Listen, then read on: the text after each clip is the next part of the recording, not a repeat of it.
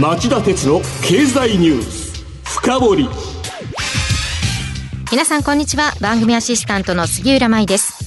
新型コロナウイルス対策で私はスタジオからマスクをつけてドアを開けての放送となります。皆さんこんにちは。番組アンカー経済ジャーナリストの町田哲です、えー、僕は自宅からのリモート出演となりますのでお聞き苦しい点があるかもしれませんがどうかご容赦ください。さて今日はアメリカで白人の元警察官が起こした黒人男性の死亡事件。なぜこれほどの大騒ぎになったのかと題してお送りします。この事件は当然ながら根底に人種差別があります。しかし問題は人種差別だけではありません。やはりトランプさんというとてもふさわしいとは考えられない人物がアメリカの大統領の座にいることが事態を深刻にしています。アメリカ社会の二極化も大きな影を落とし新型コロナウイルス感染症のパンデミックが追い打ちをかけています。大恐慌の時期を除いて18世紀の産業革命以来我々の社会の基本的基盤だった資本主義や自由主義民主主義といった思想哲学に対する強い懐疑心を抱かざるを得ない問題もあります。今日の町田鉄の深掘りはこの問題を取り上げてみたいと思います。それでは CM の後町田さんにこの問題を深掘ってもらいましょう。町田鉄の経済ニュース。深掘り。資産運用をお考えの皆様運用は日本株式だけで十分と思っていませんか？話題のスマートフォン、電気自動車、インターネットでのショッピングなど周りは外国企業で溢れています。大和証券ではお客様の資産に外国株式を加えた運用のご相談を受けたまわっております。アメリカをはじめ、ヨーロッパ、アジアなど、世界およそ20カ国の外国企業の株式に投資が可能で、各種情報も豊富に取り揃えております。外国株式は大和証券。これを機会にぜひご検討ください。外国株式のお取引は、株価の変動、為替相場の変動等による損失が生じる恐れがあります。また、お取引にあたっては、契約締結前交付書面等を必ずよくお読みください。登録番号関東財務局長金融商品取引業者第108号の大和証券株式会社がお送りしました。今日の深掘りさて本題に入りましょう事件の発生以来時系列で整理してみました杉浦さん、これを紹介してください。はい。まず1日目、5月25日の動きです。アメリカ中西部ミネソタ州の都市ミネアポリスの近郊で、通報を受けたミネアポリス市警が、黒人男性ジョージ・フロイドさんをタバコを買う際に偽札を使ったという容疑で逮捕。その際に4人居合わせた白人警官の1人が膝でフロイドさんの首を地面に押し付け、フロイドさんが息ができないと訴える様子などが動画で拡散されました。フロイドさんはその後死亡しました。えー、皆さんも目にしたでしょう。この動画は現場に居合わせた市民が SNS にビデオ、ビデオ投稿し、全米に広がったものです。手錠をかけられて拘束されたフロイドさんが地面に横たわり、息ができないと訴えているのに、えー、その後動かなくもなったのに、当時警官だった白人のデレク・ショーピン容疑者が8分以上も膝でフロイドさんの首を押さえつける様子が映っていました。他の警官2人が背中を足で押さえているような場面も映っています。2日目5月26日、市当局は白人警官が容疑者の黒人男性を逮捕する際、行き過ぎた暴力行為があったとして、居合わせた警官4人を解雇しました。一方、現場近くでは数百人が息ができないと書いた紙を掲げるなどして警察に抗議。一部は警察車両の窓ガラスを壊すなど暴徒化の兆しがありました。3日目5月27日ですが、数百人の黒人住民らが集まり、警察の対応は人種差別による過剰な対応だと訴えて抗議デモを続けました。地元警察によりますと、その一部が複数の商業施設に侵入して略奪をしたり、建物に火をつけたりしたということです。男性一人が店主に射殺される騒ぎや、警察が催涙ガスやゴム弾を発射する場面もあったといいます。4日目5月28日ですが、地元警察の幹部が記者会見で黒人男性の死亡について、遺族をはじめ、ミネアポリスの市民の心に傷を負わせてしまい申し訳ないと謝罪。その一方で、略奪は犯罪だとして直ちにやめるよう求めました。しかし抗議デモは緊迫の度を増し、ミネソタ州のワルツ知事は非常事態宣言を出すとともに治安維持のため州兵出動を命じました。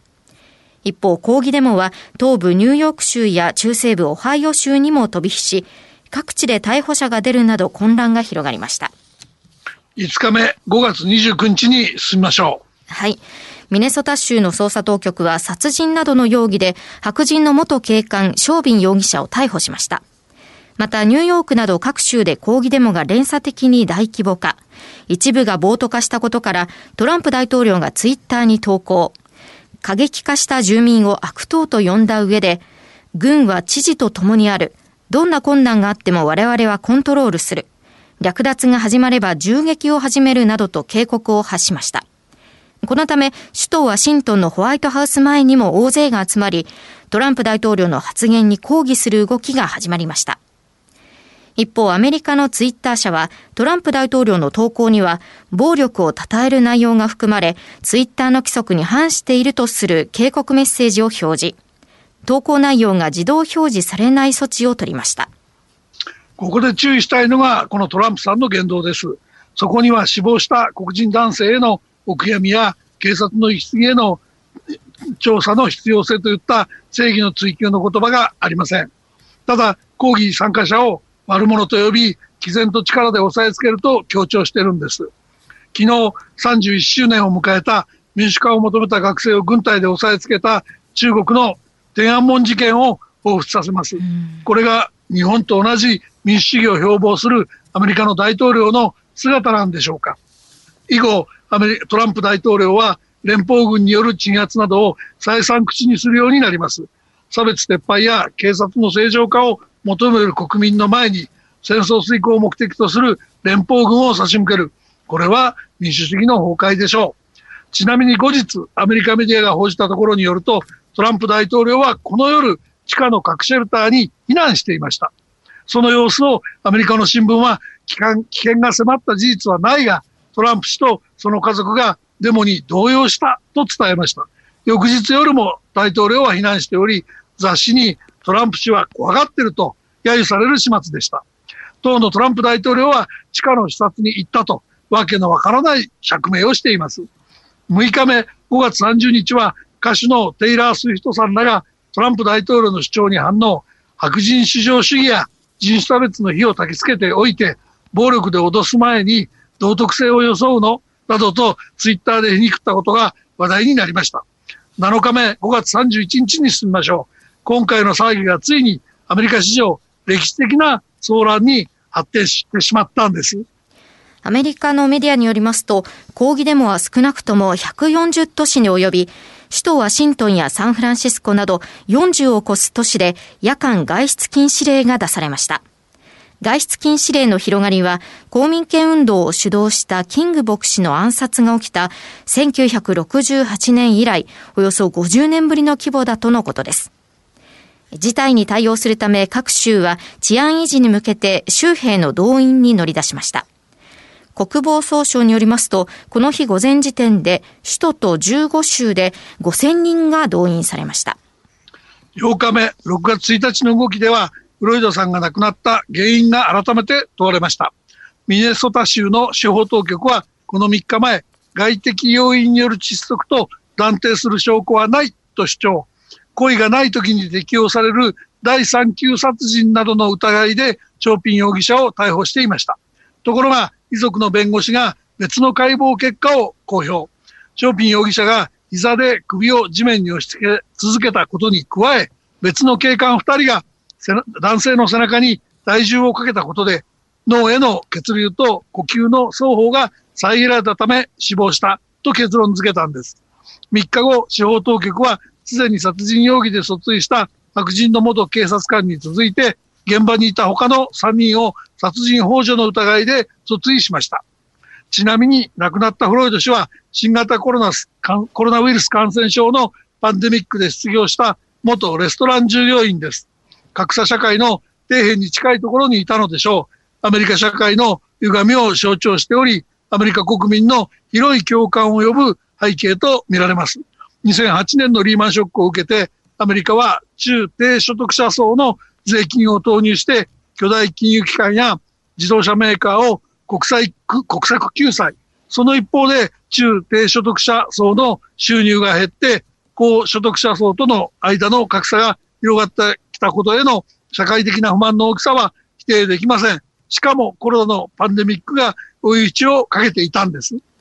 続いて9日目6月2日です。事態は悪化する一方で、クオモニューヨーク州知事やトランプ大統領が苛立ちをあらわにしました。バイデン前副大統領がトランプ大統領を非難したのもこの日です。国民向け演説で、トランプ大統領を問題の一部であるだけでなく激化させていると追及したのです。そうした裏でネット社会の抗議活動の危うさを浮き彫りにしたのがフェイクニュースや世論操作の問題です。白人至上主義者が極左運動、アンティファ、反ファシスト運動を装うアカウントを作り、全米のデモ参加者に向けて暴力を煽る投稿を繰り返したとして、ツイッター社がアカウントを停止する騒ぎがあったんです。このアカウントはデモが激化した5月31日夜に、今夜がその時だ。同志たちよ、今夜、住宅地、白人地域に入り込むと抗議参加者たちを先導していました。ところがトランプ大、トランプ政権はデモ暴動家の背後にアンティファがいると主張し、アンティファをテロ組織に指定すると表明しています。この前日には交流サイト大手 Facebook の一部社員が一連のトランプ大統領の投稿について、ザッカーバーグ CEO 最高経営責任者がツイッターのように対応しないことに抗議して、ストライキを行ったことも明らかになりました。10日目、6月3日には、前日から各自治体の外出禁止令違反で逮捕された人数が累計で1万人に迫ったと言います。治安当局が警察や州兵を大規模に導入したことで、動員したことで、略奪や破壊行為などは沈静化しつつあるものの、5月 ,6 5月26日に始まった抗議デモは、ついに全米50州に広がりました。イギリスでも数千人の人々がロンドン中心部の公園に集まり、正義をなどと書かれたプラカードを掲げ、抗議の意思を鮮明にしました。今まさに世界は資本主義や自由主義、民主主義が崩壊の危機に瀕しているのかもしれません。以上、今日の深掘りでした。今日はアメリカで白人の元警察官が起こした黒人男性の死亡事件。なぜこれほどの大騒ぎになったのかと題してお送りしました。番組への感想、質問などがありましたら、ラジオ日経ホームページ内の番組宛てメール送信フォームからメールでお送りいただけます。またこの番組はオンエアから1週間以内なら、ラジコのタイムフリー機能でお聞きいただけます。詳しくは番組ホームページをご覧ください。さて町田さん、今晩11時からの町田鉄の経済リポート深掘りはどういう内容でしょうか？えー、今夜は危機シナリオに備えよう。新型コロナの第2波はこんなに経済を破壊すると題してお送りします。ゲストは日本経済研究センターの西岡真一主任研究員です。それではこの後夜11時から再びお耳にかかりましょう。さようなら。